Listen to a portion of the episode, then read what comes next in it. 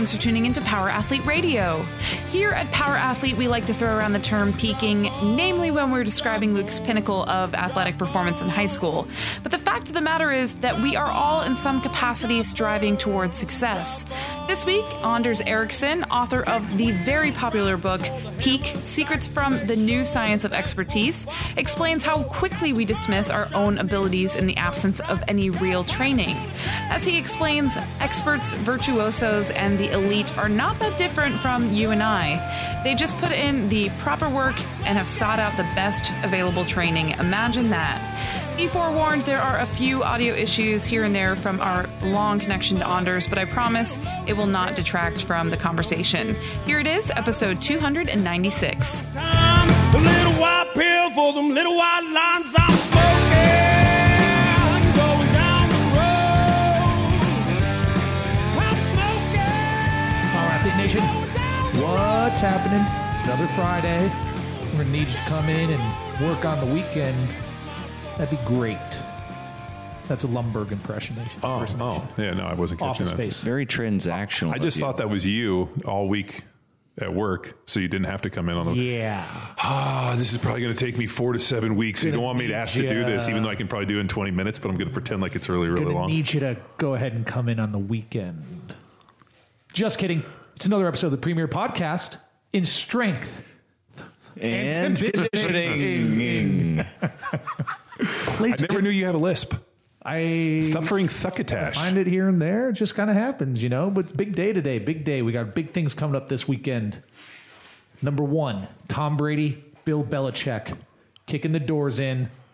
Super Bowl. Ah, do we got any any predictions? I'm think I'm I'm on I'm cheering Pats. You're going Pats? I just I guess. It's- I'm I'm- not, I don't really I like am- them. Tom Brady's I'm rooting for the seems Pats, pretty cool. but I have this weird feeling that the Rams are going to win. Yeah, I just hope it's. I mean, it's a, it, it's bound to be a good game, right?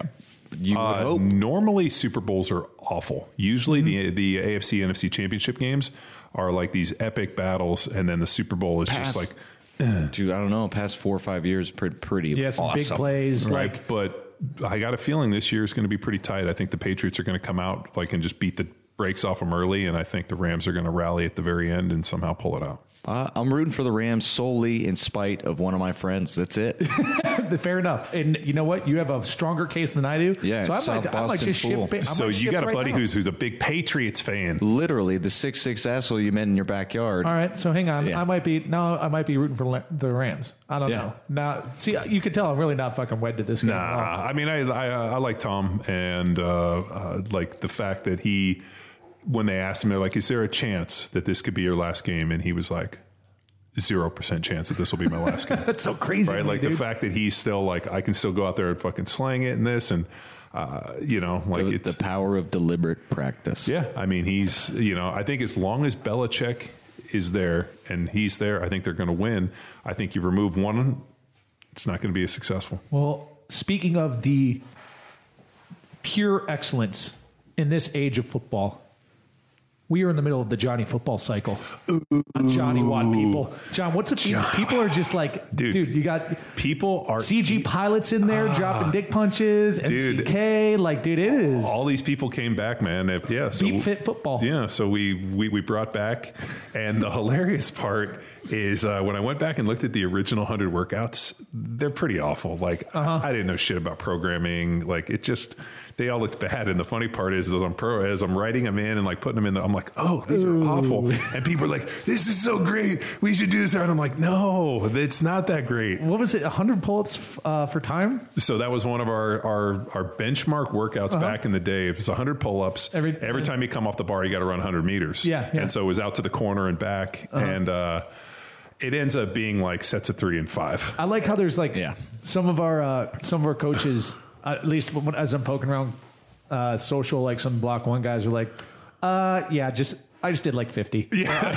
I'm not doing a fucking hundred. I'm No, like, this is well. They, they- stay kind of within that, like the, what they learned in the block one course. Like, yeah, they, They're like, where does all this Johnny or Johnny football fall into the block one? I'm like, nowhere. Abort, abort. It's uh, it, there's an extra book you haven't got yet, which is called fuck. Like, uh, there, it's, uh, it- yeah. I mean it's fun nonetheless, dude. It's awesome to see all that shit. It's a good walk down memory lane, and like, and and to see um, how far the program has come, and then realize that. You know, I like I just go back. I like every time I'm reading like any of the comments or looking at it, all I can picture was uh, remember in Backdraft when he's like, "Some people No. just want to watch the world burn." Ronald, Never seen it. You've never seen course Backdraft? I've seen oh my, Backdraft. Kurt Russell. God, do you remember when he's like, "Some people just want to watch the world burn"? Like that's I prefer that line from uh, Batman, uh, Dark Knight Rises, Dark Knight Dark Knight. With the rubies. Yes, yes. Some Oh, men just want to watch the world burn. So fucking You're watching Backdraft or, Oh, or they, Dark Knight. uh, is that the line? Oh, that's right. That's right. No, I think I made a mistake. That's the one where uh, uh, Alfred. Alfred's talking about him. He's like, some people just want to watch the world burn. But wasn't that in in uh, Backdraft too? Probably one way or another. The guy, Uh, arsonist, Had had oddly shaped feet. And on the on the thread of excellence, well, first off, ladies and gentlemen, I'm talking to you, Smuggler, and uh, who else was on? Bone Smuggler? Smuggler's No, back. Smuggler. Wasn't that your nickname, Bone Smuggler? No, that No, was uh, Smuggler's Bone Tampa. Collector. Yeah, yeah, that was. Uh, Uh, who else? Craig. Who are some other like uh, uh, I can't remember. I, classic? I got to go fucking look them up. But Smuggler, Chim, uh, uh, Coco. Coco. Well, Um, well, my favorite was when uh, Smuggler would usually come up to like curb stomp people that tried to like talk about how wonderful mm-mm is. Bleep Fit Football. Yeah, I think no, that's our shirt. Bleep Fit Football. Oh, it's it's Johnny Foosball. Well, anyways, calling all fucking rookies and veterans of Bleep Fit Football. If you're out there, Go to johnnywod.com, pop on, have some fun. We got a few weeks ahead of us of like We some got a lot. fun, fun training. Get It's- in there. it- Come out to the coast. It's- Happy it's gonna be uh, like the only words I give for you. It's gonna be a fucking bloodbath. Yeah, because uh, they don't even know. Like I've just been kind of going like giving out like a week at a time because what I don't want to do is give people anxiety because they're gonna Yeah. see when all of a sudden this shit drops and they're gonna be like, oh god. yeah, And then they're just, but it's it's it's coming. It's gonna be like a fire hose to the fucking face. So, a couple little Easter eggs. We talked a little bit about deliberate practice, excellence. Ooh. That's a little foreshadowing for our guest today, author of Peak. We have wrangled in Anders Ericsson to talk some shop with us here at Power Athlete. And I got to say, like, world class dude has, you know, thousands of researchers cite his work, right? Oh yeah. No, he's And yeah, when he's he comes time. in is just, again, like substantiates some of the principles within Power Athlete, John Welbourn's philosophy on training, right? No, I, I, I think what's uh, for those of you guys that haven't read his work, I mean, uh, pick up the book Peak or go on and just Google his name. I mean, there's so much information. I mean, just I was reading one today. You know, that idea of uh, you know mastery, and um, I, I, just, I was just really fascinated by him with the debunking of the ten thousand hours. Um, I think people get into this idea of you know just you know that, that was a misrepresentation of his oh, formal research. And he's gone back and debunked it, which I mm-hmm. thought was really cool. That you know somebody misinterpreted his information, and the guy wrote a you know pretty significant book about it. And he went back and debunked it. And I was just actually before we jumped on the podcast, you know, going back and reading all of the information that he put in to dispel it. So I really liked the fact that his information was misinterpreted, and then he went out and fucking you know set the record straight. So. Um, the only thing which is funny, and I know a lot of Florida State guys, is that he's a Florida State University. I just imagined him not in Tallahassee. How about that? How about well, that? let's find out about it. Ladies and gentlemen, Anders Ericsson. All right, so Anders, again, thanks for joining us, man. Um, we're excited to dig into this because we we work heavily with coaches, coaches who are developing young athletes and can drastically affect and influence their trajectory as they develop. Right, as long as they're capturing them at the right time and an early age and. Uh, as an author, a scholar, a professor, you know, you, you're a very accomplished guy. So, in case anyone hasn't heard of you, can you give us a little background on on your starting point and your mentors and your journey to this space of studying expertise and in high performers and, and putting together these principles? Well, I grew up in Sweden uh, and got my PhD there. And I got did both dates with a person that got the Nobel Prize two years later. Uh, and what I've been personally very interested in is the thinking that goes on. I guess it started out that I was interested in how I could improve my thinking. And then when I started, you know, being doing research in psychology, then it was natural for me to try to find methods by which I could study other people's thinking. And obviously, I was more interested in the people who were doing amazing things than, you know, people who probably, you know, weren't spending as much time, you know, really thinking and, and developing their thinking. And we did some work uh, in collaboration here with a couple of people at Carnegie Mellon, and uh, and uh, essentially what we wanted to do to see what effect does training have on improving your memory. We where you read people random numbers and then have them report it back, and most people can do something around seven digits, like a phone number. But we were interested in you know if that short-term memory was something that re- you really couldn't change that would sort of set limits for your intellectual uh, performance and with training we just took an average college student and basically allowed him to get practice on that task. And then we asked him to give verbal expression to what he was thinking about as he got better. And within about you know a year and a half he was able to reproduce strings uh, of 82 digits.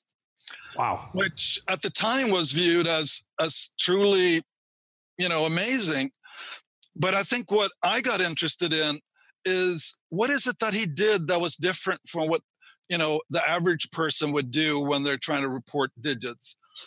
And uncovering kind of what is it that you can change. And then i got more interested more generally in what is it that we've learned about how much somebody can change through training. And and that's pretty much where my research has been identifying people who are really able to do things that other people cannot and then actually study what they're thinking about or you know what movements they have if we're looking at running or basically something that is really relying on a particular type of motor performance. And then basically ask the question how did they get to be able to do this? And that's where kind of the focus on deliberate practice has emerged because it seems that a lot of amateurs in particular once they reach an acceptable level at doing whatever they're doing they just keep doing the same thing and they can do that for like 30 years even though they maybe play tennis or golf a couple of times a week. But the amazing thing is that they don't automatically get better. So we actually look at those people who make the commitment to be better. And those are the ones who seek out coaches and now ask, you know, what is it that I need to do in order to be able to change this particular aspect? And, and, and then basically be guided through a training program. And then you can actually, you know, observe how they're actually able to do things better, you know, within a week or depending on what it is. That's great. When did so when did all this research kind of culminate and when did you decide it was going to turn into a book? Now basically I think it was like two peaks. One was uh, when we actually published this paper on the college student that improved his short-term memory in science, that got a lot of attention. Uh, basically, about you know about ten years later, I was working at the Max Planck Institute in Berlin, and we actually did research on violinists, and we're able to kind of identify now the kind of different practice history that the very best violinist had engaged in that at least provided a partial explanation now for why they were able to you know win violin competitions whereas other individuals weren't and actually the work on the book that was maybe about 10 15 years after that where i started talking to uh, uh, a friend of mine who was writing for science and a real science writer. And he just thought that the work that I've been doing was sufficiently interesting that, you know, it would be worthwhile to share it. So we spent, you know a couple of years sort of developing these ideas and and that's uh, eventually what resulted in the book you find that the mastery, because uh, a big part of any time when I was, you know, trying to do some research and just figure out a little bit uh, the questions and how this flow goes, every time it always comes up with this 10,000 10, hours deal. And I think, uh, you know, as athletes and, you know, whether it be in college and mastery, people always kind of put that level and say, you know, it's uh, 10,000 hours of practice leads to this idea of mastery.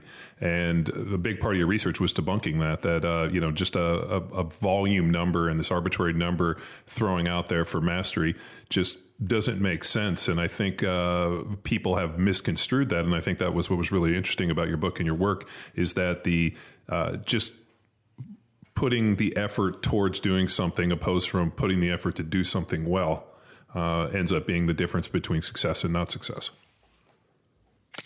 Yeah. So Malcolm Gladwell was really the one who kind of stated this the magic of the 10,000 hours as being necessary to really excel and he drew on our work uh, because we found that the very top individual violinists in Berlin, they had actually logged about on the average 10,000 hours at age 20. But what he didn't say was that in order to win a violin competition, you're not going to be able to do that at age 20. You're probably going to be doing it at age 30, early 30s when you have actually accumulated like 25,000 hours of this kind of deliberate practice where you're really trying to change the uh, you know thing most amateurs would go out on the, uh, and, and basically play tennis where they're just doing what they already are able to do. In order to get a change you really need to bridge that gap between where you're currently at and where you want to be and that really requires a lot of concentration and effort. And, and that seems to be one of the things that most amateurs are really not all that excited about doing. Doesn't a factor come in of competition? Um, just history. I, I played in the NFL for 10 years. And I'll tell you, probably the biggest changes, and I saw this in all type of athletes, is when you add the element of competition that and i'm sure with the virtuosos with uh, you know violin players all of a sudden they put them in a group and somebody's better than everybody and then all of a sudden that allows people to you know close that gap quicker um, I saw that you know within the NFL and competing at the highest level that uh, the only way I was going to get better was by, by playing the best against the best players and playing my best. And so I wonder where competition really kind of breeds into this. It's just, um, I, I, guess, if you're, you know, just by yourself playing, how much can you progress if there isn't somebody there to push you? And, and I think it's very closely linked to one of the fundamental uh, insights that we had when we started this work. You need the objective measurements on performance. And if you look at what people used to do before our work was essentially just having people nominate people who were experts at things or people who've been doing it for 10 20 years were kind of just automatically assumed to be doing things better. And when we actually analyze now the performance you find that it's a very weak relationship between the number of years you've been doing something and your objective performance if we talk about for example a surgeon and relate that to patient outcomes. Where obviously, if you have a surgeon whose patients, comparable patients, are doing a lot better a year after the surgery, you know, that's really something that's tangible that is really interesting now to understand. How did this individual get to be able to achieve this higher level of performance? And I think that's one of the struggles that you have in team sports is actually pinpointing what is it that makes one individual a little bit better than somebody else. And I think that's what where the, a lot of the research is going is actually identifying that there's a lot to do with your ability to perceive opportunities when you're in a game situation.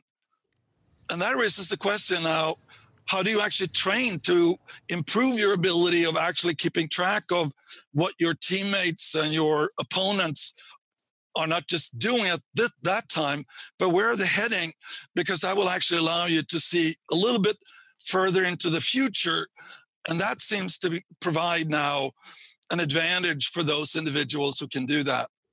And I mean, that's so apparent with Super Bowls around the corner. You got Tom Brady and Belichick. You put Tom Brady in a different coaching system with different supporting staff. You get the same results, but well, he certainly is one of the highest performing quarterbacks. Well, the ever right? The one thing which is uh, universal, and I saw this with really, really high level performers and playing in the NFL, was um, the guys who could pretty much what I called like kind of go into their uh, I don't know. I mean, I've I've heard it used the zone, and there's like a million different. Uh, ways that people have quantified it. For me, um, everything slowed down and everything got real quiet and uh, there was like a hyper focus where I'd, I'd notice things like uh, you know the color in the individual's fingers. I could see when he had more weight on his knuckles, by the whites in his knuckles.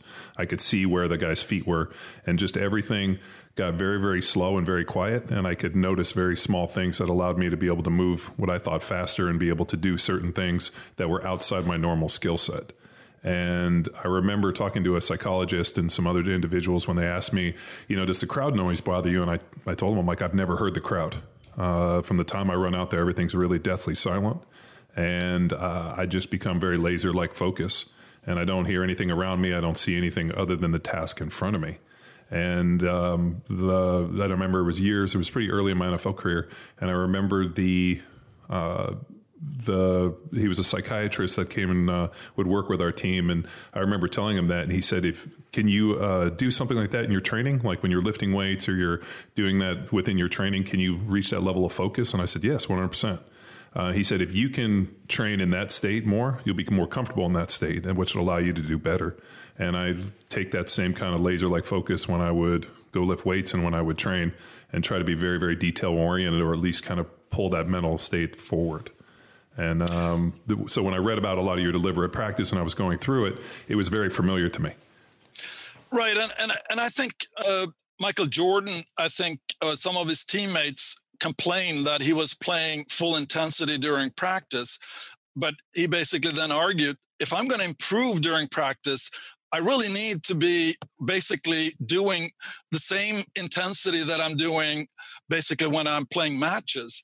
And I think that kind of idea is not all athletes are really aware of. It's almost like practice is something that you kind of do at 50%, and then you kind of save all the energy here for the matches uh, or, or basically what the competitive events. I've observed if you're going to change something, you do it often during training and then basically so you have to maximize now you know the similarity and what you're doing during training so you get that benefit when you're actually under you know competitive conditions.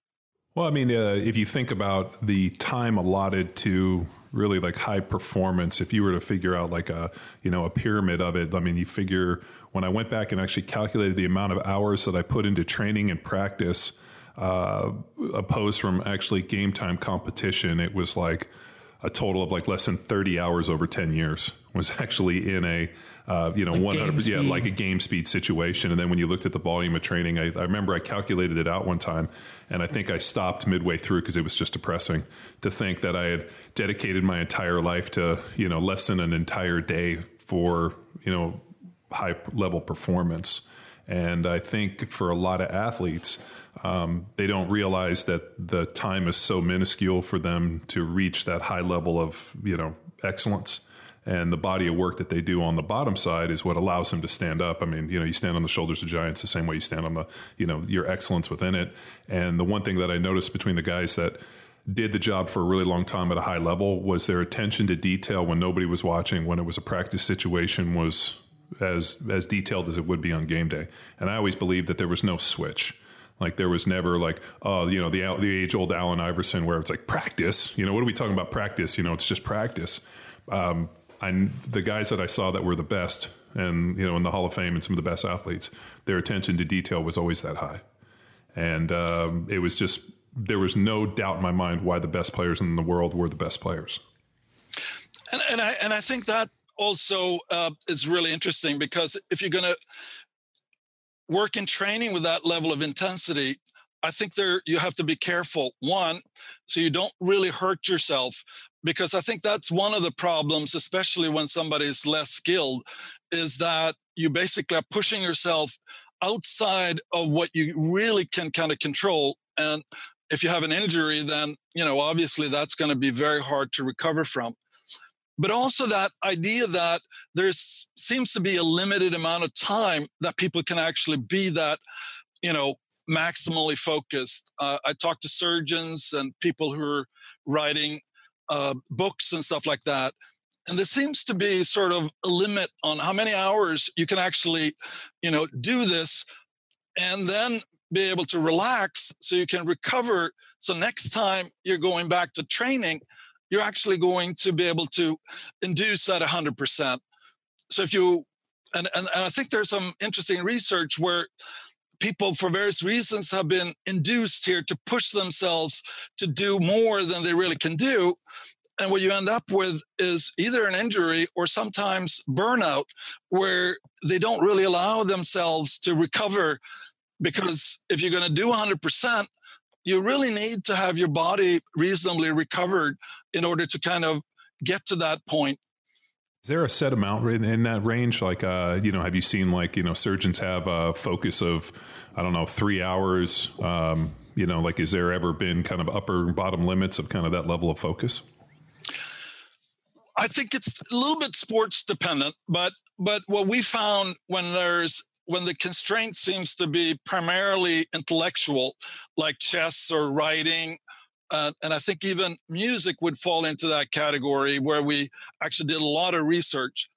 And what we found was that the these elite musicians, they seem to be pretty much practicing for about 45 to 60 minutes. And then they would take a break and then they would have another practice session.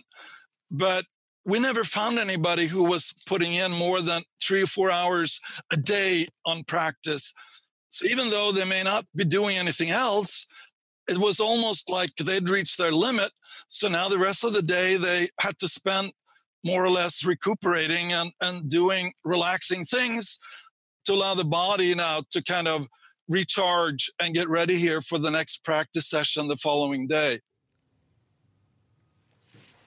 I'd love to dive into potential. So, one of my favorite things from your book, Peak, was you said that how can an athlete build? They're focused on building potential versus any any labeling that we get into.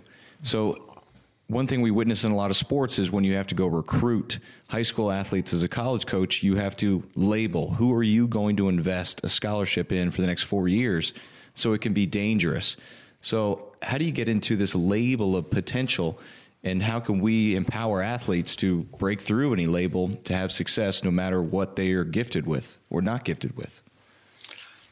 Well i, I talked to different groups uh, especially in the military uh, and what they actually are looking for and that seems to be true even when they're recruiting uh, individuals for the more prestigious uh, uh, domains of surgery what they're looking for are individuals who actually have exhibited and reached kind of international level in some other type of domain.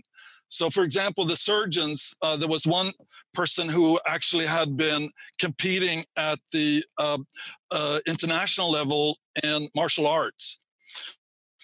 And then uh, now with surgery, which is something that you kind of start when you're, you know, maybe 25 or something like that.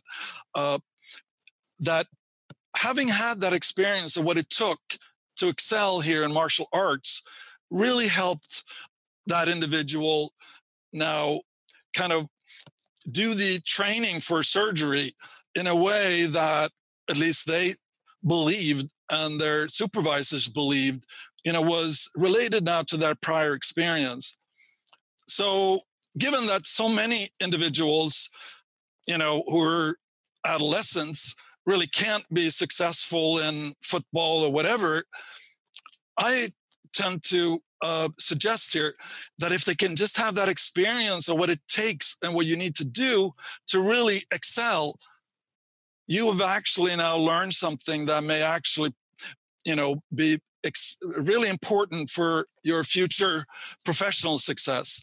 Uh, but but kind of that idea that unless you know that there's some limiting factor that you really can't influence by training, I think just assume that there is this limit.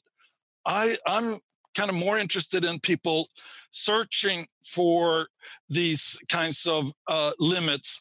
And I think when it comes to body size and height, so obviously, if you're short, you, you know, NBA is not going to be your best choice here of career. So and and virtually any sport seems to have some preference here in terms of the size of the body. So in gymnastics, you're actually much better off if you're short. but when we're going outside now these kind of dimensions here of the body, I've yet to really see really compelling evidence that at least people have identified genes that will now actually constrain somebody. Now, obviously, if we're talking about people who are 16 years of age, whatever they've done up to that point is going to obviously limit some of the things that they will be able to do in the next year or two. But kind of that general idea that, you know, unless you have science to prove here that you can't do certain things, I think you should basically leave it open. There's some really interesting work done now on identical twins. You know, most of the work that basically showed here that identical twins were more similar in their physical abilities than fraternal twins. Now they're actually looking at identical twins where one of the twin is actually engaged now in physical training, whereas the other one is not. And what you're actually seeing now is huge differences for these identical twins, where obviously they have the same genetic arrangement. It's more that the training is now activating bodily changes that now uh, leads to these changes as a function of the training. Doc, I have uh, uh, twin daughters that are fraternal. Uh, they could not be more different. It, it blows my mind to think that they both came out at the same time. I mean, one's uh, taller and dark hair, the other one's a little shorter and blonde hair, and have completely different uh, strengths within their school. I mean, uh, it's it's it's unbelievable to the point where people are like, I can't believe they're sisters. And so it just makes me realize that, you know, I mean, and they were both raised in the same home, same identical. I mean, every opportunity the same, and just have naturally gravitated in different ways. It, it, there is some interesting research that has been done that actually shows that siblings are more different from each other than you would actually expect. So the uh, argument is that there are different places within the family space. So if you actually have one individual who's successful in one domain, then actually it may be more easy for somebody to be successful if they pick a different domain. Uh, so, so I think there are some really interesting dynamics, and I don't know if that applies in your case, but sometimes there may be fairly, you know, chance factors that lead somebody now to explore one direction, and then basically the other one, especially if they don't really view themselves as being identical. And I think that's one of the issues with identical twins everyone is telling them, you know, that they should be able to do it. I mean, what's the reason here why you wouldn't be able to do it? And uh, so, so I think there is a lot more factors operating there than uh, people have uh, give. So, Anders, in within the confines of achieving excellence in the, more the fine arts, whether it's music or um, you know painting or drawing is there any connection or is anyone looking at the link between that fine art skill improving alongside with like a physical training regimen right? That you can actually increase capacity for some of the finer arts if you're in better shape or you're striving to be in better shape? I think that's really interesting and uh, personally i don't know of uh, those kinds of uh, uh research and, and I think one of the problems is that most of these things are happening. So a lot of these things will probably happen relatively early if you're now aiming here for the very highest levels. And uh, but I agree with you that more generally here, you know, maintaining your health is is you know should be a really good way and that may actually increase now the amount of time that you would be able to you know focus and concentrate so it would be sort of investment here in your uh, productive time hmm. Have Have you ever done any, or uh, do you have any research on like you know, there's people that are generally considered to be you know, uh, you know, orders of magnitude smarter than others, you know, and you can go back and look at you know the uh, you know Einstein's and these other individuals.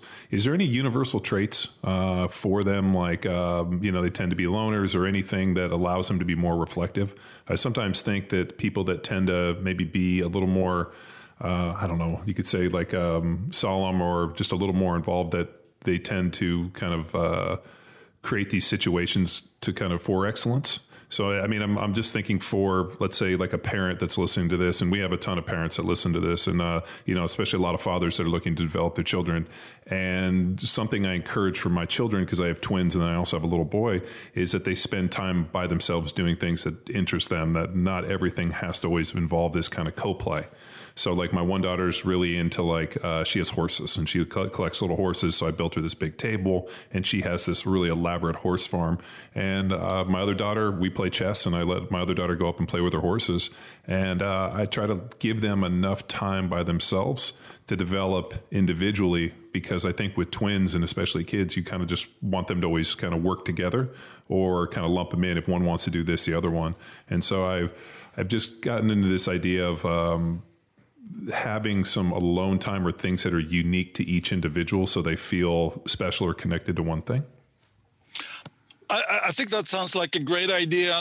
And it connects a, lot, a little bit of that idea that you're allowing uh, your daughters to get deep in something because it seems to me that that is really the where you really need now these more focused activities where you're actually not just you know watching tv and absorbing passively but you're actually generating something.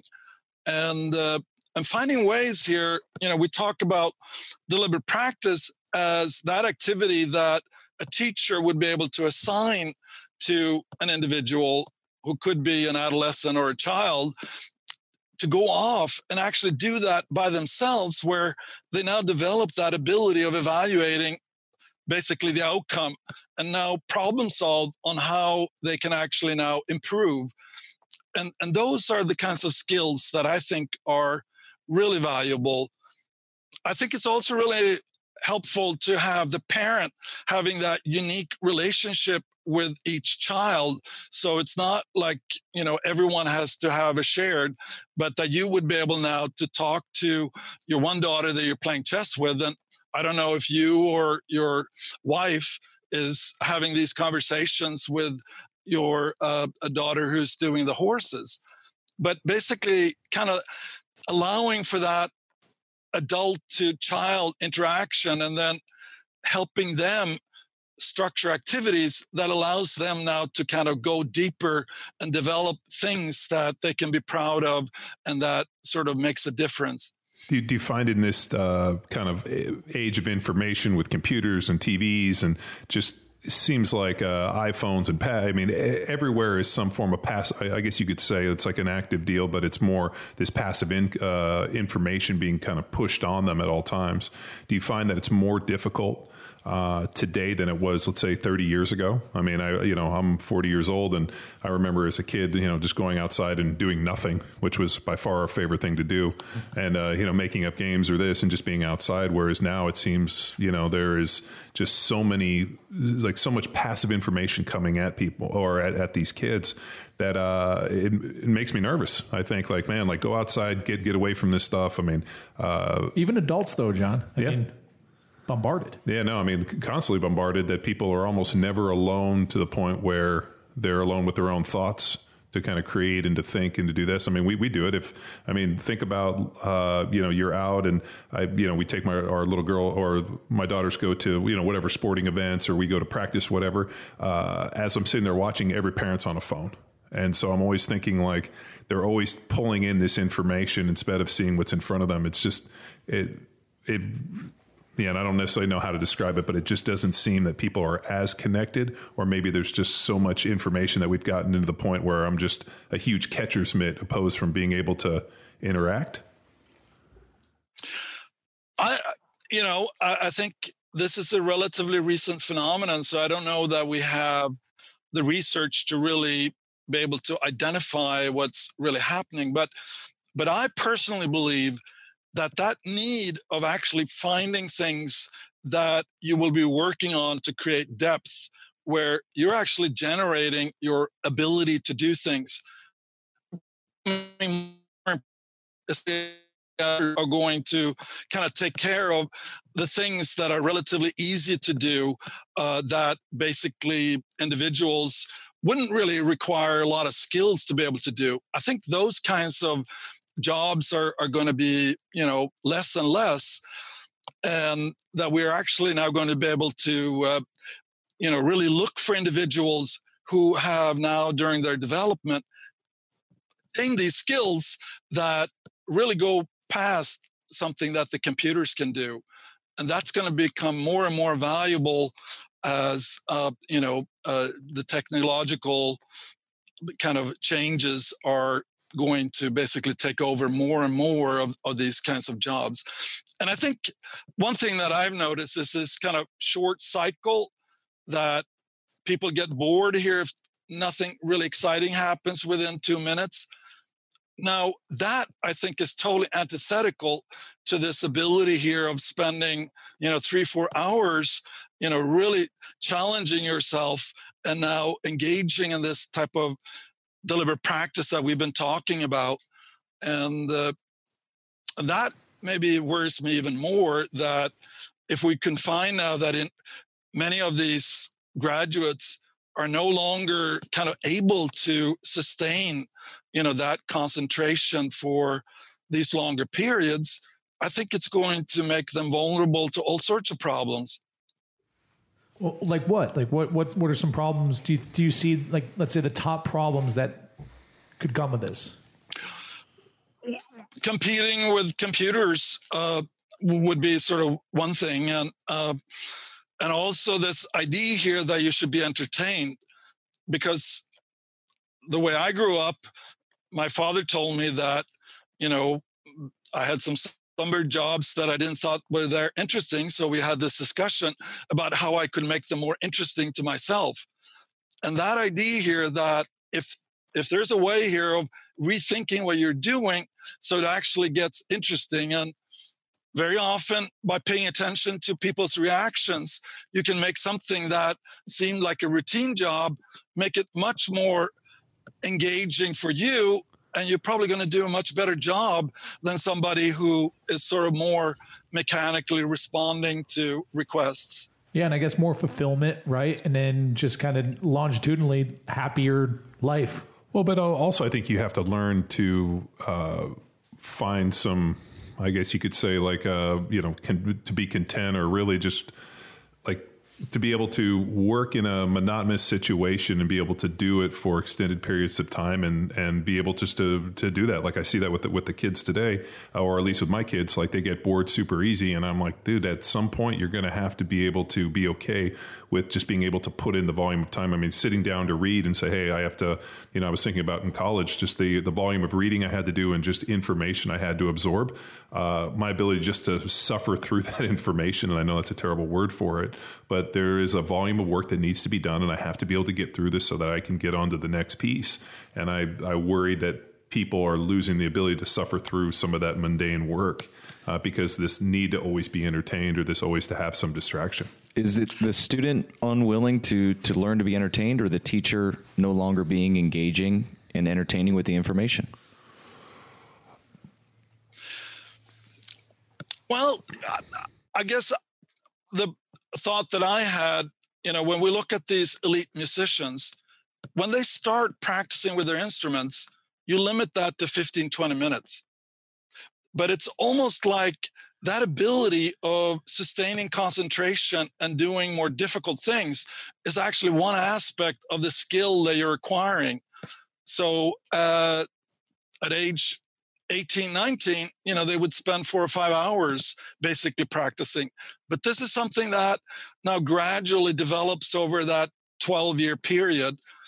And, and, and I believe that by having that view on these things as a parent, you know, you have to be patient and basically, so if you believe uh, that you can you know have your children here going from zero to 100 immediately it's almost like you're asking for them to fail. So by basically having and i think that you know coaches realize you know that somebody who you know is 14 and wants to do something that uh, seems to take some years of affection at you need to have that expectation. And by basically now being able to see how you're gradually getting better that can now feed and sustain you on this process of getting better. And i think that's something that i would also advocate when it comes more in general of that ability of doing something that's difficult.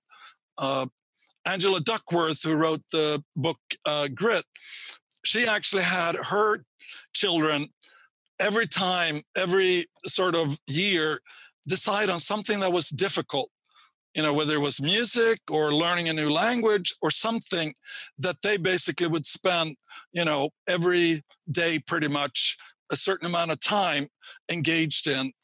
And then they would then you know that would be part of her job in conjunction with with with with think this activity that would make it meaningful. You know maybe finding somebody in this other country that you could communicate with over the internet or finding a relative that basically primarily speaks this other language or in music you know that idea here that you can produce music that other people just find to be really invigorating and pleasing. That kind of sense here of accomplishment i think is something that is really valuable and you know is something that provides now this more general skill of what is it that I can do to reach now the level that I, I want to reach. Can you figure or uh, discuss the idea of, um, and I'm going to say just fun, um, you know, I mean, people tend to gravitate towards things that they enjoy. So I know for my kids, uh, you know, we worked on playing, uh, we worked on playing the guitar, and they really enjoyed it. And then I taught myself to play the guitar so I could help them. And then at some point, they were like, "This isn't fun." And I was like, "Well, then let's not do it. If you guys aren't enjoying it, I don't want you just to trudge through it." And uh, like the idea of finding things that people enjoy and they want to do, opposed from making it look like work, especially at a young age.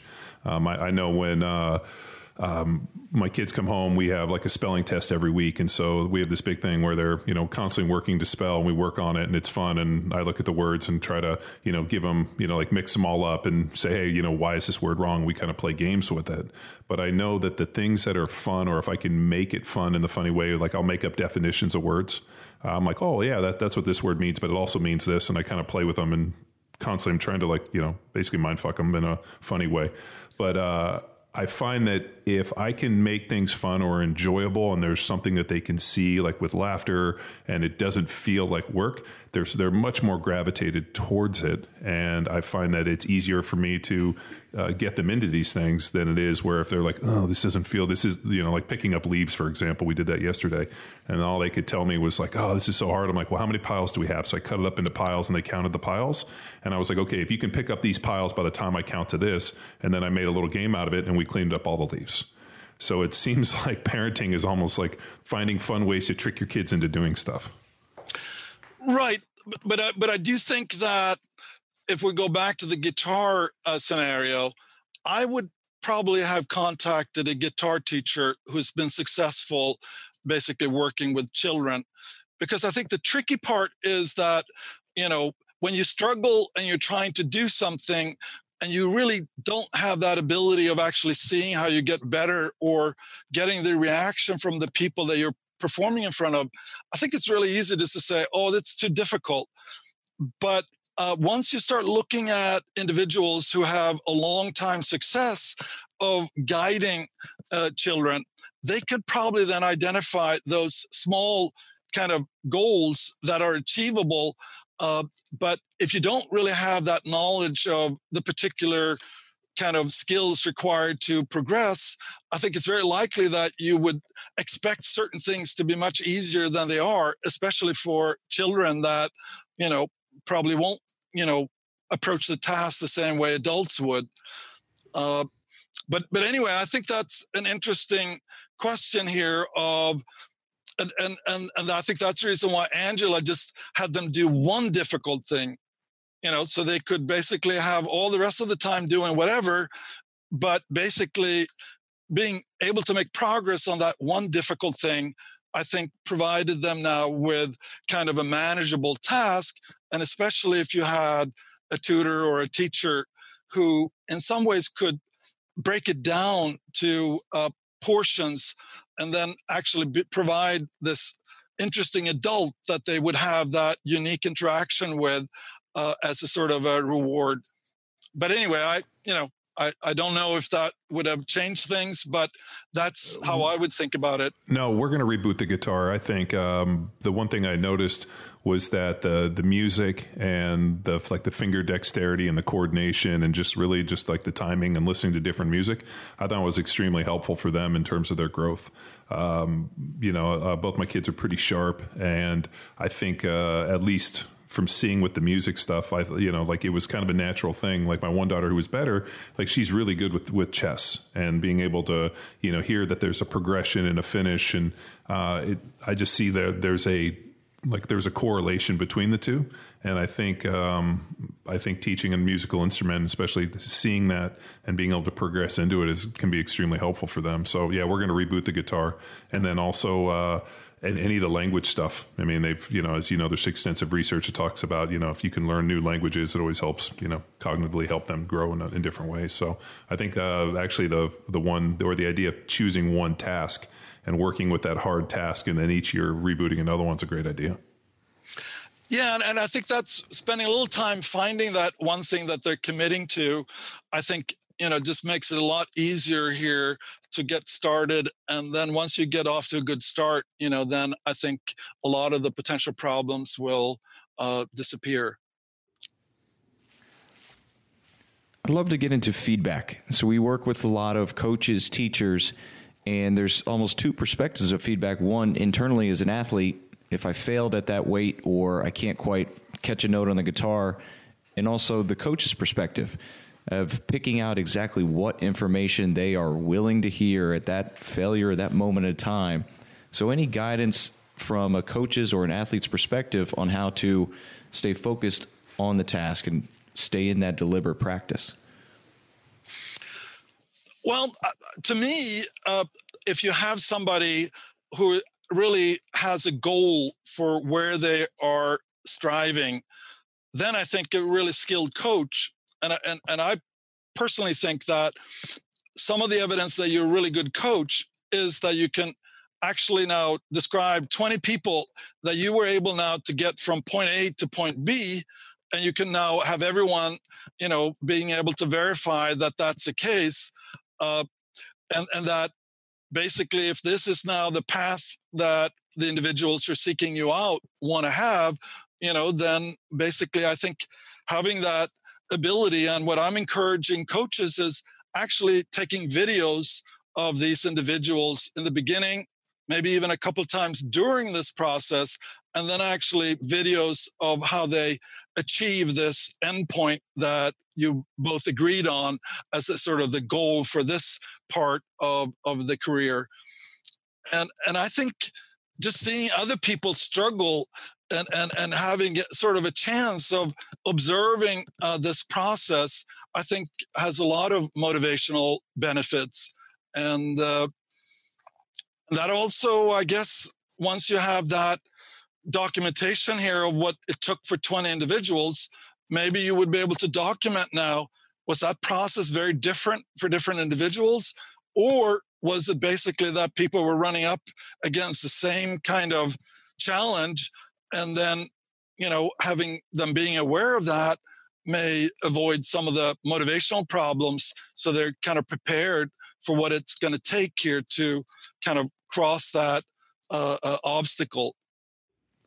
So within that context though we we travel around and we work with various level strength coaches whether they're working with amateur athletes recreational athletes even professional athletes and uh, one thing that people will struggle with in their area is there's that one studio or that one gym or one coach who seems to constantly be getting everyone who has that genetic potential right? And within the strength and conditioning world, there's various tactics that you can take to develop athletes. And when you're working with the top tier genetic freaks, quote unquote, almost anything you throw at them is going to work because they've had an early adoption. They're already on this upward trajectory.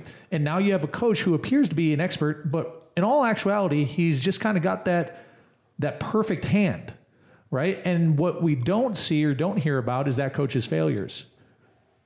So, as an athlete or a parent or a coach, uh, as you're evaluating your place in in that landscape, how do you how can these guys tactfully call out or bring to light some of these, I guess, uh, self proclaimed experts or uh, Gurus. gurus? it, it seems to me that if you actually saw videos of where people were at when they were now given this same goal, uh, you may find some coaches are just basically able to do a certain kind of athlete, whereas other coaches may be able to do a wider range. And if I was a parent and picked a coach, I would want to find a coach that actually had worked with you know uh, children or adolescents that were very similar to my child because that would give sort of the assurance here that you know uh, other children akin to that uh, are now you know able to succeed. And and i think that idea of, of actually trying to describe where people are starting out is something that i'm getting very interested in. And and on occasion here i've had arguments with people who claim that they you know knew about this natural athlete that basically when they encountered this individual you know he was able to do these amazing things. And at least on one occasion i was able to motivate this coach to actually go and get information about what the parents did. Well it turns out that this was a family that kind of pretty much from the beginning was doing all these enormous hikes and, and engaging in all these kinds of activities now, obviously, that wasn't part of kind of a more traditional training schedule, but obviously, that type of experience and expectation, you know, uh, really made, uh, you know, no friend. Certainly, I think that coach was kind of a little surprised here that there was actually things that you know could at least be competing explanations for why this individual was so you know, developed muscularly and, and, and being able to do these things that other children of the same age wouldn't be able to do. And that starting point's a great, a great point to bring up, Anders. text wasn't there a study or is this an observation of yours that, you know, as you evaluate in, let's say, a Big Ten program or high level prestigious NCAA Division One program, you evaluate 40 yard dash times coming out of high school of some of the key players. And then you retest their 40 yard dash time going into the combine, and there's like no improvement. What? Not. It was just from my coaching at UT, and then talking to John just to keep my sanity because honors. There was the guys that were just incredibly gifted athletes stepping in the door at 18 years old, and they would have great 40 yard dash times, and then three or four years later, when they're prepping for the the next level, it would be slower or the same. So they didn't necessarily develop over those three, four years with that program, and, and that's it, like it just prime blew. time, right? Well, It- I mean, I couldn't- But, but, yeah. But I mean, this also goes back to the fact that uh, uh, strength alone is not your determining factor for speed. Uh, speed development, I mean, everybody wants to say, hey, you know, if so and so got stronger and they were aged more, then speed would develop more. But I mean, we've seen, uh, I think there was a girl who set like the 400 or 800 meter record uh, who, you know, couldn't even basically do like a body weight squat. And I remember Raphael posted it up and she was, you know, severely weak and wasn't necessarily very strong by what you'd say, but her ability to run, which is more an expression of coordination. Um, you know, you know, and that's you know central nervous system efficiency, how well you turnover. I mean, all these key factors go into it. So, I think uh, the problem is is that we uh, have this idea that you bring an 18 year old kid in and he's you know untrained, um, you know, he's this raw athlete, and then if I put him into a training system, he theoretically should be better at the end of four years. The problem is, is most college strength coaches aren't looking to develop, just like in the NFL, they're not looking to develop people. Yeah, don't hurt They're just try, yeah, they're trying to not hurt them and just kind of let them go. And they figure out like over time with age, they'll just grow into the same player. Um, and- but then there's also uh, a very different mindset for a lot of athletes. Like for me, um, I was fortunate I got to go to UC Berkeley on a scholarship, and uh, I was just excited to be there because they were paying for my college. I didn't think I was going to play in the NFL, and so I graduated in four years, got, worked on my master's in my fifth, and then I got a chance to go play in the NFL and figured I'd play in the NFL just long enough to make some money to go back to law school. And then that ended up being 10 years when I got there and realized that uh, all the hard work that I'd done for school and training and all these things just to be there allowed me to go on and, and you know, fucking beat people's asses for 10 years. And I think the problem is, is that, um, in college, and I know this sounds strange, is there's a, kind of a hierarchy of people. You know, there's like really gifted athletes and they don't really learn to work. And then there's athletes that might not have been as good, but really learn to work. And then you get to the NFL and everybody gets thrown into this high level. And the guys that haven't learned to do the work, like almost like the curse of the gifted is what I called it, mm-hmm. where you were gifted too early. Um, I was a you know a late bloomer. Um, guys that I saw, you know, I, when I went to college, I was six four and I grew to six six in college. I didn't own a razor when I went to college and was barely shaving, you know, every other day by the time I was 23. So it was just really interesting. Whereas my roommate, who was 18, showed up and he had like a full beard and chest, and he was like, you know, had looked that way since he was four. He, he had been like 300 pounds since he was 15, and I think he was came in was really good and was just lazy. And I I always um, for my kids and for everybody, I hope that they suck early on in life. Like I never want people to be good at stuff because it's just easy. I don't have to put in the time. I don't have to learn the deliberate practice. I don't have to do the extra things that it takes to be very good. And I think people just naturally gravitate towards things that are easy for them or what they're good at. And uh, I'm kind of surprised today is people don't want their kids to struggle. Everybody's trying to give everybody the advantage in this. And I think struggle is the best teacher, like sucking at things and not being good. And, you know, coach says you're no good and you're not playing. That, that's like a universal story in every great athlete from, you know, Michael Jordan getting cut off his team. I mean, these stories are universally true. And uh, for me, it was. I mean, I, I wasn't as good as I as I as I could have been, and there were people that were better than me, and I had this always this feeling that I had to like close the gap and work. And I was just stoked because they were giving me a scholarship, and I got a chance to go to Berkeley, which is where my dad told me all the really really smart people went. Sorry, I know you're a Florida State guy. I played next to T- Trey Thomas, who was a Florida State guy, and uh, okay, uh, so yeah, and I I know a lot of guys from Florida State, but that idea of not being good at something or not having excellence at a young age almost creates something inside you where you don't feel as good and you have to work for it. And uh, I I don't know if I would ever want to rob an athlete of like that experience. Does that make sense? I think it makes a lot of sense. Now, I would say that I've talked to a lot of people at the world class level, and they seem, you know, to never really be satisfied it's almost like they're more critical and see ways that they can kind of improve in a way that maybe a lot of the other people are not even considering. I mean, they, so, so it seems to me that that gap between what you think you would be able to do and where you're currently at, I think that it's sort of almost independent of where you are on the curve.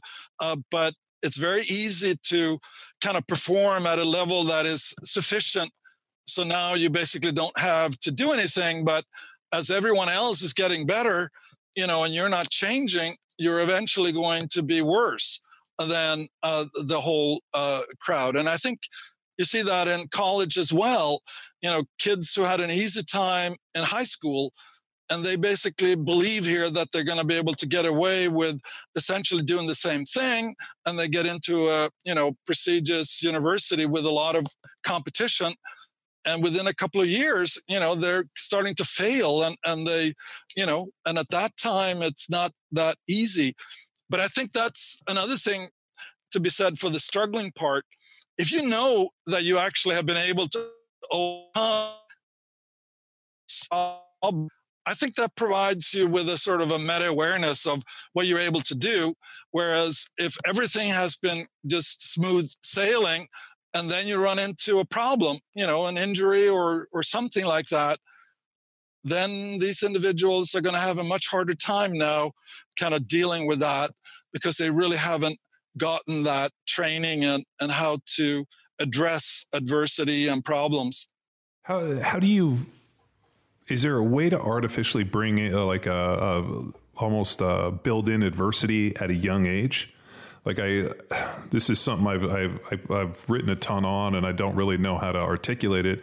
Other than the fact, like there has to be a way to build in adversity for younger athletes or you know developmental deal like to have to build in these adversities so that they don't uh, like they learn how to almost fail and how to overcome certain tasks at a young age so that or because what I'm always so fearful of is that kids you know everything's easy. The parent makes it easy. They put them in tracks that are easy and they kind of get there. And then all of a sudden they get to a point where they're 17 or 18 kind of like our intern. You know Luke uh, you know Luke talked about uh, we had an intern this year. Not me, Luke. no so we had the Luke Intern K Luke. was our intern. Luke number two for our and, listeners. And when we were going through it, and he he he was graduating from college, he came and interned with us, and we asked him what was the biggest development. He said, uh, in in school, school was always pretty easy for me. So I try, I selected a track that I was good at. Uh, I was good in, you know, I swam in college or in high school, but I didn't really play sports in college. And the first time I've ever really felt like I wasn't good at something and I was failing was in this internship. And it really helped him grow. And I remember thinking, man, if the first time I experienced sucking or, or failing or adversity was in, when I was in my 20s, I mean, and I told him by the time I was your age, I was playing in the NFL. Like I had overcome injuries and adversity and all this at a younger age. And I always think about, you know, if you want to, you know, hike Mount Everest, you got to hike a lot of little little mountains along the way. So if your first experience is a real big one, there's a, you know, a greater chance to fall. So uh, how do we build in adversity to, you know, young students, young athletes, or just does it naturally happen? Or is there a way to put them on a track for it? Well, I, that's where I see that commitment to, you know, attaining a high level of skill in whatever domain is almost providing you know with this landscape of, of challenges and if you have a good coach then that coach will make sure here that you're basically facing appropriately difficult challenges because obviously if you give something that is too difficult for somebody to attain here within a couple of months you know that's going to be very frustrating. So and there may really not be anybody in the whole world who's been able to achieve kind of that change in skill uh, in those two months. So basically that knowledge about what is manageable and if they are having difficulty then basically they come and get advice. And then basically you work together here to identify changes.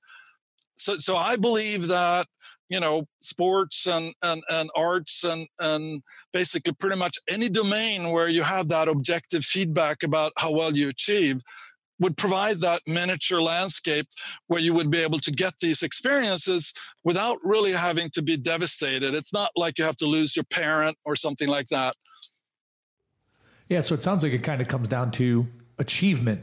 I mean, the, and achievements along the way, and expectations to attain these things, and creating elements of risk where you may fall short. And when you fall short, it's about getting that feedback loop of okay, why? Having a coach or a mentor or a leader help identify what that limiting factor was, place that achievement back up, and train to knock it out. And then you achieve, and like it's just that loop. The one thing which is interesting for me, especially about younger athletes, is that they're very goal oriented. Like um, I want to, I want to be good so I can win the trophy. And I remember when I was younger like that, but I remember at some point there was a change where I started to enjoy the process. And I remember it was in college that, you know, my goal when I got to college was just to get good grades. And then at some point I realized that I was there to learn and the grade was just a function of like uh, how well I was able to master the information. And I remember like sitting down and reading and actually falling in love with the process of going to class and like and, and learning and absorbing this information. And by the time I got to the final and the test, it was like, here's my here's my time to shine and show you how much I learned. And like that huge change in, in mindset for me personally. Uh, was like this huge revelation where um, I felt like I, I, was exactly where I wanted to be, and I I loved school. It was by you know, I, and I started looking at it like I get to go play football, which pays for my school, and I get to absorb all this information and take all these cool classes and learn from all these amazing people.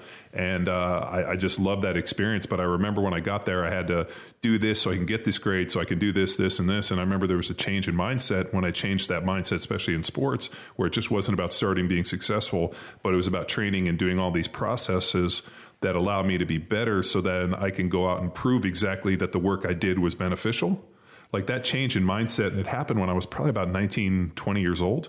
And, um, it, like, and I explained it to people and they looked at me like I was speaking a foreign language. Like, what are you talking about? And I'm like, you guys don't enjoy this process. Like, you got to get up at six in the morning. We got to go train in this and doing all this work just is the volume of work that allows me to get to the test to be successful, not just trying to pass the time to get there. So that makes, is that a, I, I think that makes a lot of sense. And, and I would argue that when I look at individuals who basically are musicians, and if if they actually spend time maybe an hour or two you know just playing for themselves so they're actually exploring now the kind of musical expression that they can do and they can actually listen to the music that they're producing that kind of gives you a, a freedom and also self-confidence of mastery in a way that I think you know you were talking about because if you're reading something for understanding and I remember I kind of hated memorizing things so I would actually go to the library and read two or three books about the same period which allowed me actually then to answer all the questions without having to memorize anything because I could kind of reconstruct it from my memory of the books. And I think that idea of actually making learning meaningful so you have a sense here of you know that you're actually learning something so it's going to allow you to do things that you couldn't do before. I think that's kind of the key here to all these domains uh, where, where you really are striving for a higher level of performance. Comes down to changing the mindset from being task oriented to process oriented Anders, you talked about in your book knowledge telling versus knowledge transforming. And I know, John, we've talked about the difference yeah. between our undergrad and grad. Undergrad, it was a lot of classes just memorize facts. You are told these things. And then grad school is the opportunity to think for yourself. And it's almost like that's what what you experienced in your education and athletic career.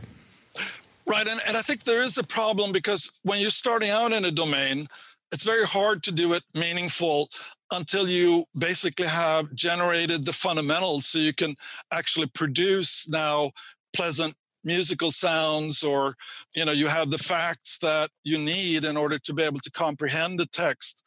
Uh, but i believe that helping you know children and adolescents or young adults to kind of grasp what that process is at least gives them the choice here of how to invest their time and because I think it's pretty meaningless what some of the college students that I run into do. They're just kind of studying for the test. And if you ask them two years later, you know, they probably don't remember hardly anything. So the question is, what was you what was really the benefit here of you putting in that whole semester here studying uh, if if really basically the knowledge that you have really can't be uh, identified. I mean, isn't that really a um, you know a function of our society where they say, hey, you know, you have to go to school to get a degree, and the degree is what allows you to get the job, and instead of being like, you know, you're going to this you know higher level of uh, learning to not only to grow as an individual, to expand, to understand, you know, how to think. Um, you know, which should be the function of it. But I think because everything is so goal oriented, and I remember on my recruiting trip to Berkeley, um, they, I got to go meet with a guy who a guy named Adrian Kragen, who was the dean of the of Boalt Hall, the law school, and he was an older guy. Uh, I think he was in his seventies at the time. And it was cool because he had a scholarship that he had set up for a four year uh, letterman to go to Boalt Hall to go to law school. And uh, the old uh, he was an old time attorney and like he knew the old attorney that mentored my dad who my dad was a lawyer as well and i remember i asked him you know if i wanted to be successful in school he told me you need to learn to read and write to the best of your ability And if you can read and write to the best of your ability, you will learn to think to the best of your ability. And if you can do that, you'll be successful in anything. And um, he asked me if I learned if I love to read, and I told him I really enjoyed to read. And he said, "Great." He's like, "If you can absorb all this information, but understand it and be able to articulate it." And we had a really amazing conversation to the point where I was 18 years old and I'm in my 40s now, and I remember like it was yesterday. Um, that uh, that idea of just not making it this kind of transaction that I have to go there, I'm going to play football, I'm going to get this degree, and then I'm going to go off into the world. And because I have this degree, I'm going to, you know, make money and live this great life. It was more about going there and, uh, you know, learning who I was, learning the information, and finding my place within the world and really what was important to me. And uh, I just remember like that change in mindset being like very night and day where all of a sudden it just wasn't there to get a degree. Because, you know, when you show up to play football, what does the coach say? I want you to take a bunch of classes that you can get good grades in so that you can stay eligible and not miss practice and not miss practice. So that was like a huge thing. And I remember thinking like, fuck that. Uh, I'm at this, you know, I'm at Berkeley. I'm going to take classes that are challenging me as an individual. And uh, like, what am I just here just to, you know, have a scout? Like it just, it was weird to me. And I, I remember thinking like, I'm going to play football for you, but I'm going to, I'm going to drink it in. I'm going to drink as much as I can, and I'm going to put myself in the deepest water I can. Because if I don't, how how am I ever going to you know test myself? And um, you know, I ended up uh, you know finding a major. I was a rhetoric major, like English philosophy, and uh, I learned to read and write, and I, I, loved every ounce of it. To the point when I went to go play in the NFL, I wanted to come back to college, and always thought I would work, you know, as a professor or something like that. And it's interesting now that I retired that's exactly what we do. We work with coaches, we work with athletes, helping them grow, just not physical training, but really just in, in all areas. And um, changing people's mindset into this kind of growth education or or just you know absorbing the knowledge so that the knowledge leads to more more so than just earning the block and getting you know getting the uh, you know getting the diploma which is is something that I, I talk all the time to my daughters about. They want to go out and be good at soccer so that they can get like the you know the the award for the best player that day, so that they can get a I don't know a, a gift certificate to get some ice cream or something like. And I'm like, whoa, whoa, whoa. So you you guys just want to be good so you can get the the award. You don't want to be good so that you score goals and that you feel good and you're this valuable part of the team. They're like, no, no, we just want to get the award. And I'm like, ah. So as a as a parent, seeing this like this change in my own mind, I'm like, does it take till I'm 20? Because if not, this is like, how do I teach my kids this sooner? So like that's I think what I'm so interested, uh, especially having you on, is as a parent, how can I instill in my children to love the process more so than just the reward at the end, like the carrot at the end of the stick? Well, I, I think the more that you would be able to kind of generate uh, the definition here of what success is. I, I've seen a lot of very successful people, and and one of the things that they often tell me is that their parents was actually having them at the dinner table where they were engaging now in conversation. And I remember uh, basically one uh, very successful uh, uh guy in, in, in, computer science uh, he basically was assigned a topic. So every dinner, he was pretty much asked to talk to the rest of the group here about some topic that he had been reading about. And then, you know, basically there would be discussion.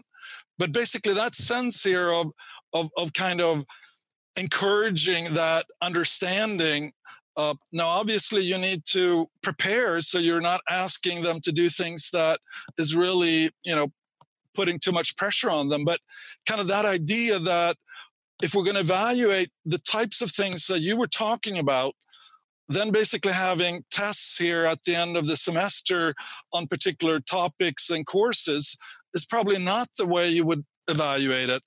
And that's one reason why I've been most interested in the professional schools, you know, looking at medicine, uh, engineering, and, and basically other domains here where you can really talk about preparing you for a job where you can actually evaluate now to what extent when you are uh, you know basically passing the exam will you now be able to kind of uh, perform in this new job in a way that really is uh, appropriate for your patients or or your clients? Yeah that's so, so, so that idea of and I think the problem is a little bit with our big universities here with you know these enormous lecture classes. Uh, you know, I think there are some smaller liberal art colleges where you basically have maybe eight or nine students in the class and then you know the teacher can read all the papers that you're producing every week and give you comments uh, and that's actually a very different environment than you know what you would have at the major universities i believe that any student who's now seeking out a professor might actually have that kind of relationship with that professor that they would have had maybe in this small liberal arts college by basically working in that person's lab and now being able to have weekly discussions and, and basically maybe even writing a little report on this and that. Uh, but that's actually now up to the student of generating those circumstances. And, and uh, yeah, anyway, I think that's at least what I recommended here for, for my kids when they went to the university of really trying to establish those types of relationships that I think provided them now with a kind of much more valuable education than they would have had if they just pretty much been one of the many students in a big lecture class. So office hours. I, I, I know um, I was big on office hours. I used to go to office hours for all my professors and uh, have a personal relationship, and it was mainly because uh, I was always thinking like if something in football yep. happens and all Brown of a sudden, well, uh, no, but like I mean, I, uh, yeah, probably, but uh, that that office hour thing is so valuable, and then all of a sudden you get into a situation where now you can reach out to the professor. But um, the other thing I think too is sometimes I think education was wasted on us at the wrong time because I don't always know like an 18 to 20 year old kid or 22 year old kid has the uh, understanding to know how cool a situation. I always think like if I got to work and then all of a sudden you sent me to college at 40, I would be in like, it would have been terrible. I would have been like that annoying guy in the back just asking questions all day and really engaging it. And, um, but I, I, I, sometimes wonder well, if, if that's, things... that's the kind of student that most professors would love to have. And, you know, and my feeling is when a student actually after a lecture find something so interesting that they spend a couple of hours in the library and investigates and then come back and says you know i don't think this really fits into what you were saying. I mean that is the kind of interaction that that I f- find too rarely but but that also shows the student who has actually now done something. When we were talking about that making that commitment of of actually generating something and that requires energy and and and in some ways if you can feel joy from that discovery process i think that's a very good indicator here that whatever you're going to be doing the rest of your life is actually also going to be fulfilling and you're going to make it I, I, I had a coach uh, make an interesting analogy about um, students being tourists versus being citizens.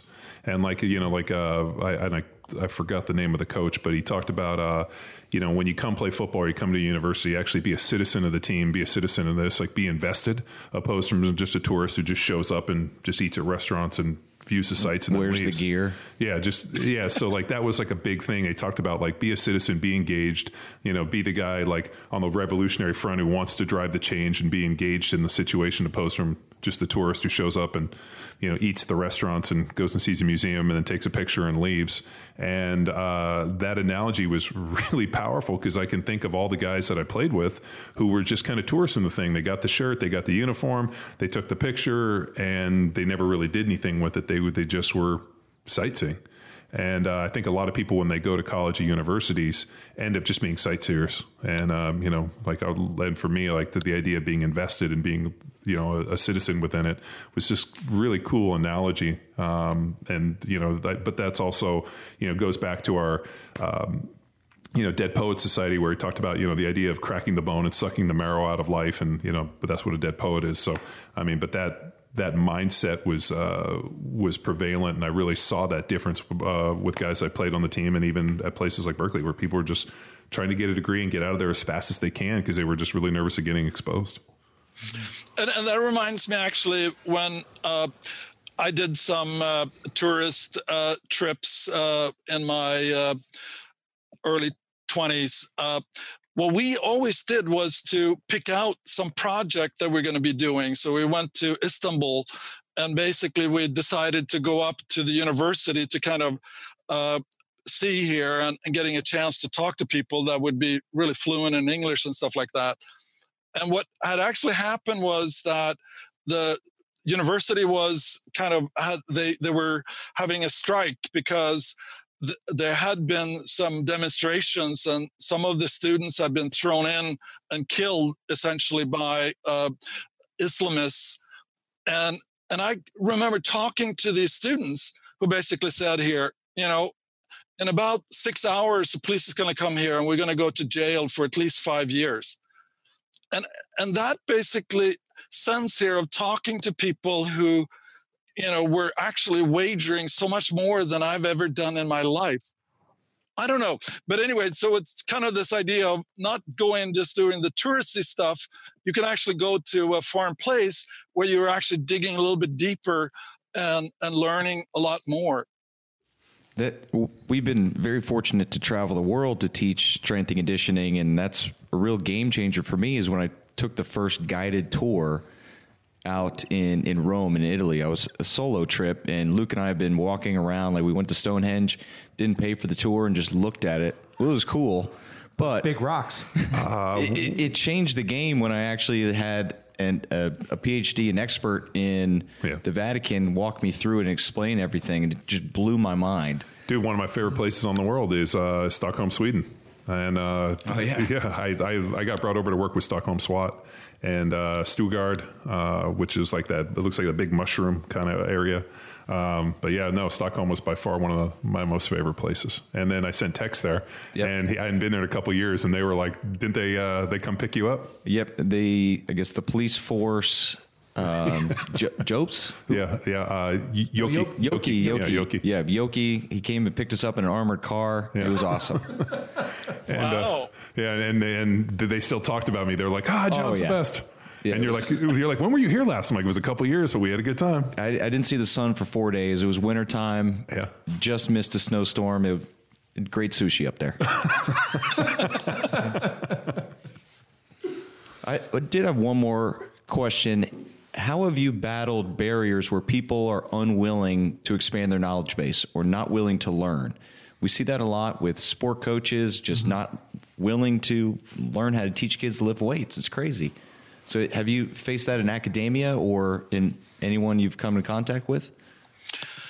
Well, you know, I, I think most of the students who take my course here on thinking and memory you know take it because it's one of the required courses for the psych major so i always ask them you know how many were actually picking this course because they were really interested in these topics and you know there's going to be a minority of students who who actually challenge here of getting them interested and what i try to do is every lecture is to present them with questions and then hopefully demonstrating that their spontaneous predictions are actually going to be shown to be inconsistent here with our scientific knowledge.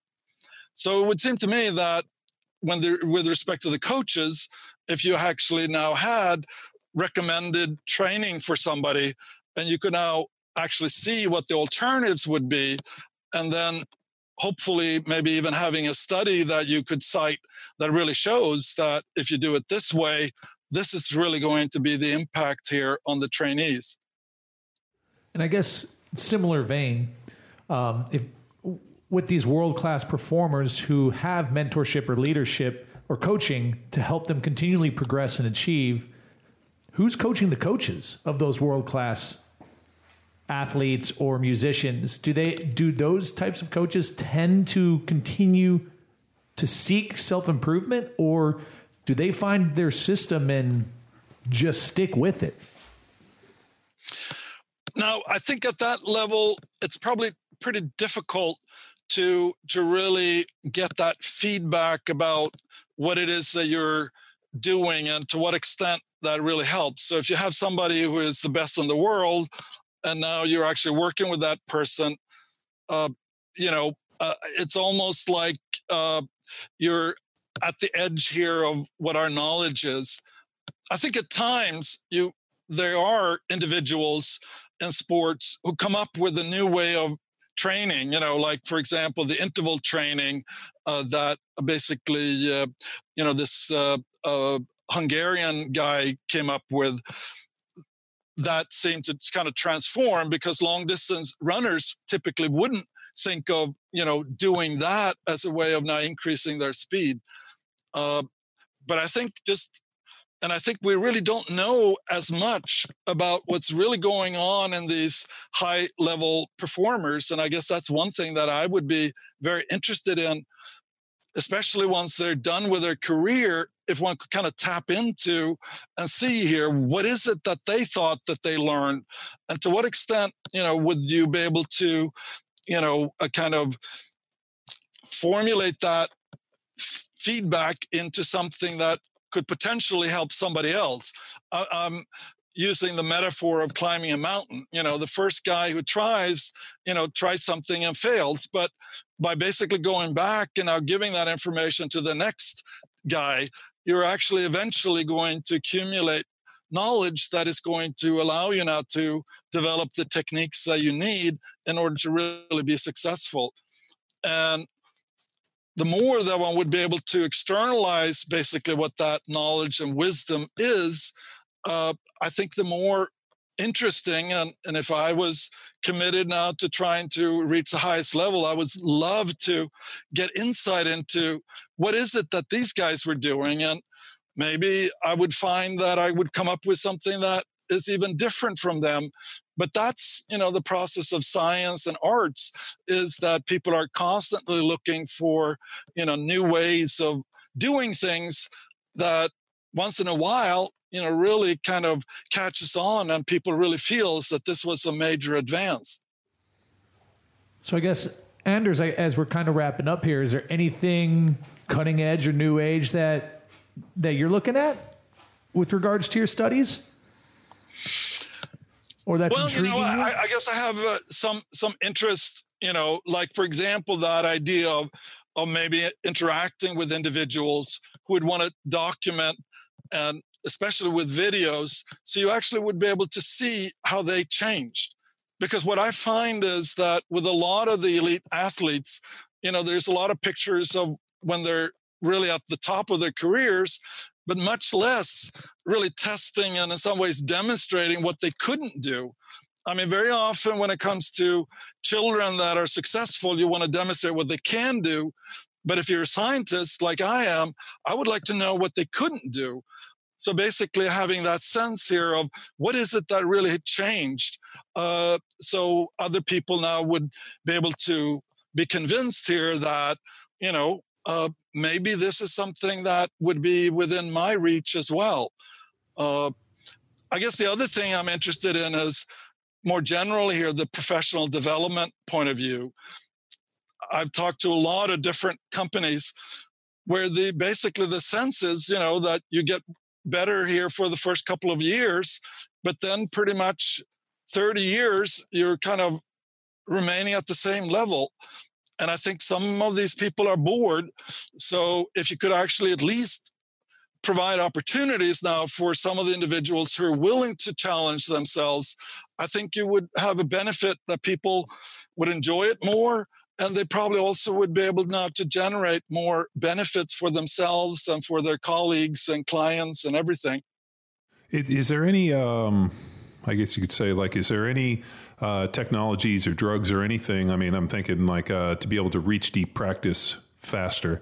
Like uh, I remember I got sent these like headphones and uh, there was I think it was a study out of Harvard where they were saying that the headphones had some like little like fingers in them and they were in, the, the vibration. Yeah, and it was like uh, able to increase neuromuscular pathways or or uh, pla- or uh, neuroplasticity to increase like to make learning uh, new skills. Yeah, yeah, like learning new skills. And I, I remember they sent me these headphones. I, I used them. I never saw a difference, but I always thought that like uh, th- maybe with like through the use of technology, whether it be through the use of music or suggestion, or I don't know, maybe uh, supplements, drugs, whatever it is. Is there a, is there anything cutting edge to help us? reach that deep practice sooner or does it have to be this voluntary kind of understanding well, to tell you the truth, I, I haven't really seen anything that compels me to believe that, you know, they've basically come up with something that really is helpful. Uh, so it kind of comes back to this idea that you are the one who need to change yourself. And I think you feel like when you're able now to make the you know your highest level of performance and you're able to stretch yourself maximally so you're in some ways now changing in a way that it's beneficial That's exactly what I was hoping for. those- because I hate the term hack. Uh, I think that people that, you know, and I'm sure you see this all the time on the internet, everybody's always talking about, you know, there's a way to hack this and I'm a biohacker this. And as soon as I hear the word hack, I usually think of the, uh, the real word, which is bullshit artist.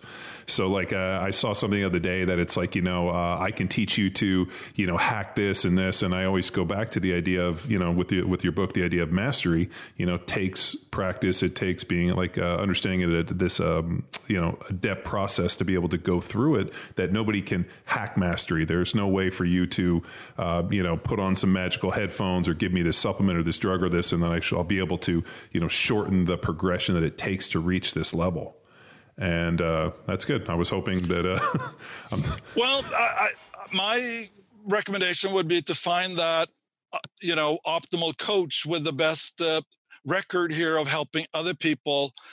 That that would be my uh, kind of recommendation, and uh, and I think for many people, and I've actually gotten a lot of emails from people who read the book who actually now felt, you know, that they kind of weren't going to be able to get much better here with their guitar or whatever.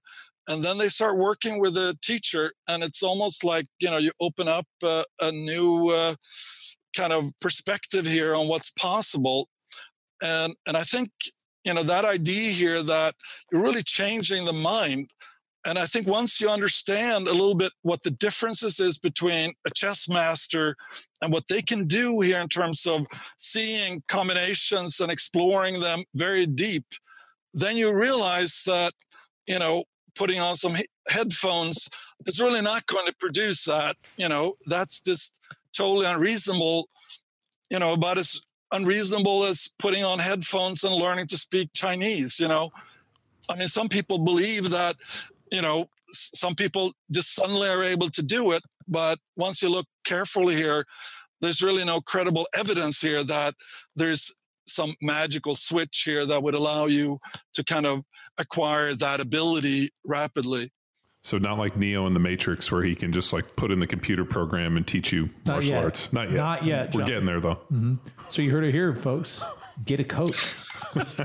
Coach needs a coach. Coach needs coach. Athlete needs coach. And and a good coach. She already said like virtuoso, master, somebody that can take you past where you think that you really can do. Transformational coach. opposed from just some dude who's going to put on Transactional. headphones. Anders, great chat, man. Uh, thank you so much for your time. It, it's been a, a pleasure talking shop with you. I hope uh, I hope you had as good of a time as we did. Uh, I certainly did, and and you know you know where to find me here if some issue comes up that you could overlap here between our interests. So uh, it was really fun talking to you. Oh, thank you, Sam. Yeah, thank you. And that's another episode of the Premier Podcast. In strength, Strength and conditioning. Bye. Okay, bye. Kick the wheels right. Now it's time for you to empower your performance. You can find Peak anywhere books are sold or follow Anders' work on Twitter at Peak the Book. Until next time, bye!